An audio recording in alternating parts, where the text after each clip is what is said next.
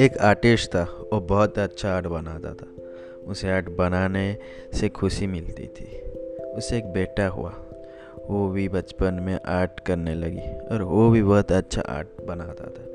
ये देखकर उसका पिताजी बहुत खुश होते थे, लेकिन वो हर बार कुछ ना कुछ गलतियाँ निकाल लेते थे, जिस पे ऊपर वो लड़का काम करता था और पहले से ज़्यादा अच्छा आर्ट बनाता था। धीरे धीरे वो माहिर हो गया और उसकी आर्ट उसकी पिताजी से भी अच्छा बनने लगा और लोग भी उसे अप्रिशिएट करने लगे और उसकी आर्ट उसके पिताजी से भी ज़्यादा रेट में बिकने लगी। फिर भी उसके पिताजी उसकी आर्ट में गलतियाँ निकाल लेते थे। अब उसे अच्छा नहीं लगता था ये सब। और एक बार उसने बोल ही दिया अपने पिताजी को कि आप इतने अच्छे आर्टिस्ट हो तो आपकी आर्ट कम रेट में क्यों बिकती? है मेरा आर्ट परफेक्ट है। आपसे सलाह लेने की ज़रूरत मुझे नहीं है। तो आगे से मुझे कुछ मत बोलना।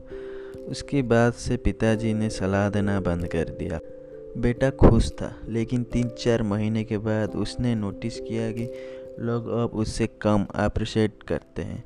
और उसकी आर्ट की प्राइस भी धीरे धीरे कमने लगी है। वो परेशान होकर अपने पिताजी को जाकर सब बात बोली और उसके पिता शांत होकर सब सुन रहे थे, जैसे कि उनको सब पता था। ये बेटा ने भी नोटिस किया और पूछा, आपको पता था? तो बाप ने बोला हाँ पता था। मैं इस वक्त से गुजर चुका हूँ। तो आपने मुझे समझाया क्यों नहीं? बेटा बोला। तो इस बात पे बाप ने बोला क्योंकि तू समझना नहीं चाहता था।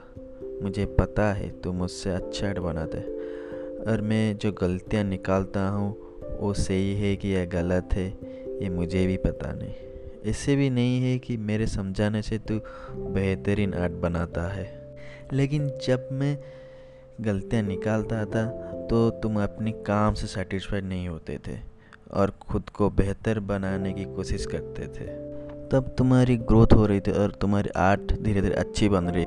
लेकिन जब तुम अपने काम से सेटिस्फाइड हो गए, तब तुम खुद को बेहतर मानने लगे और तुम्हारी प्रोग्रेस वहीं रुक गई।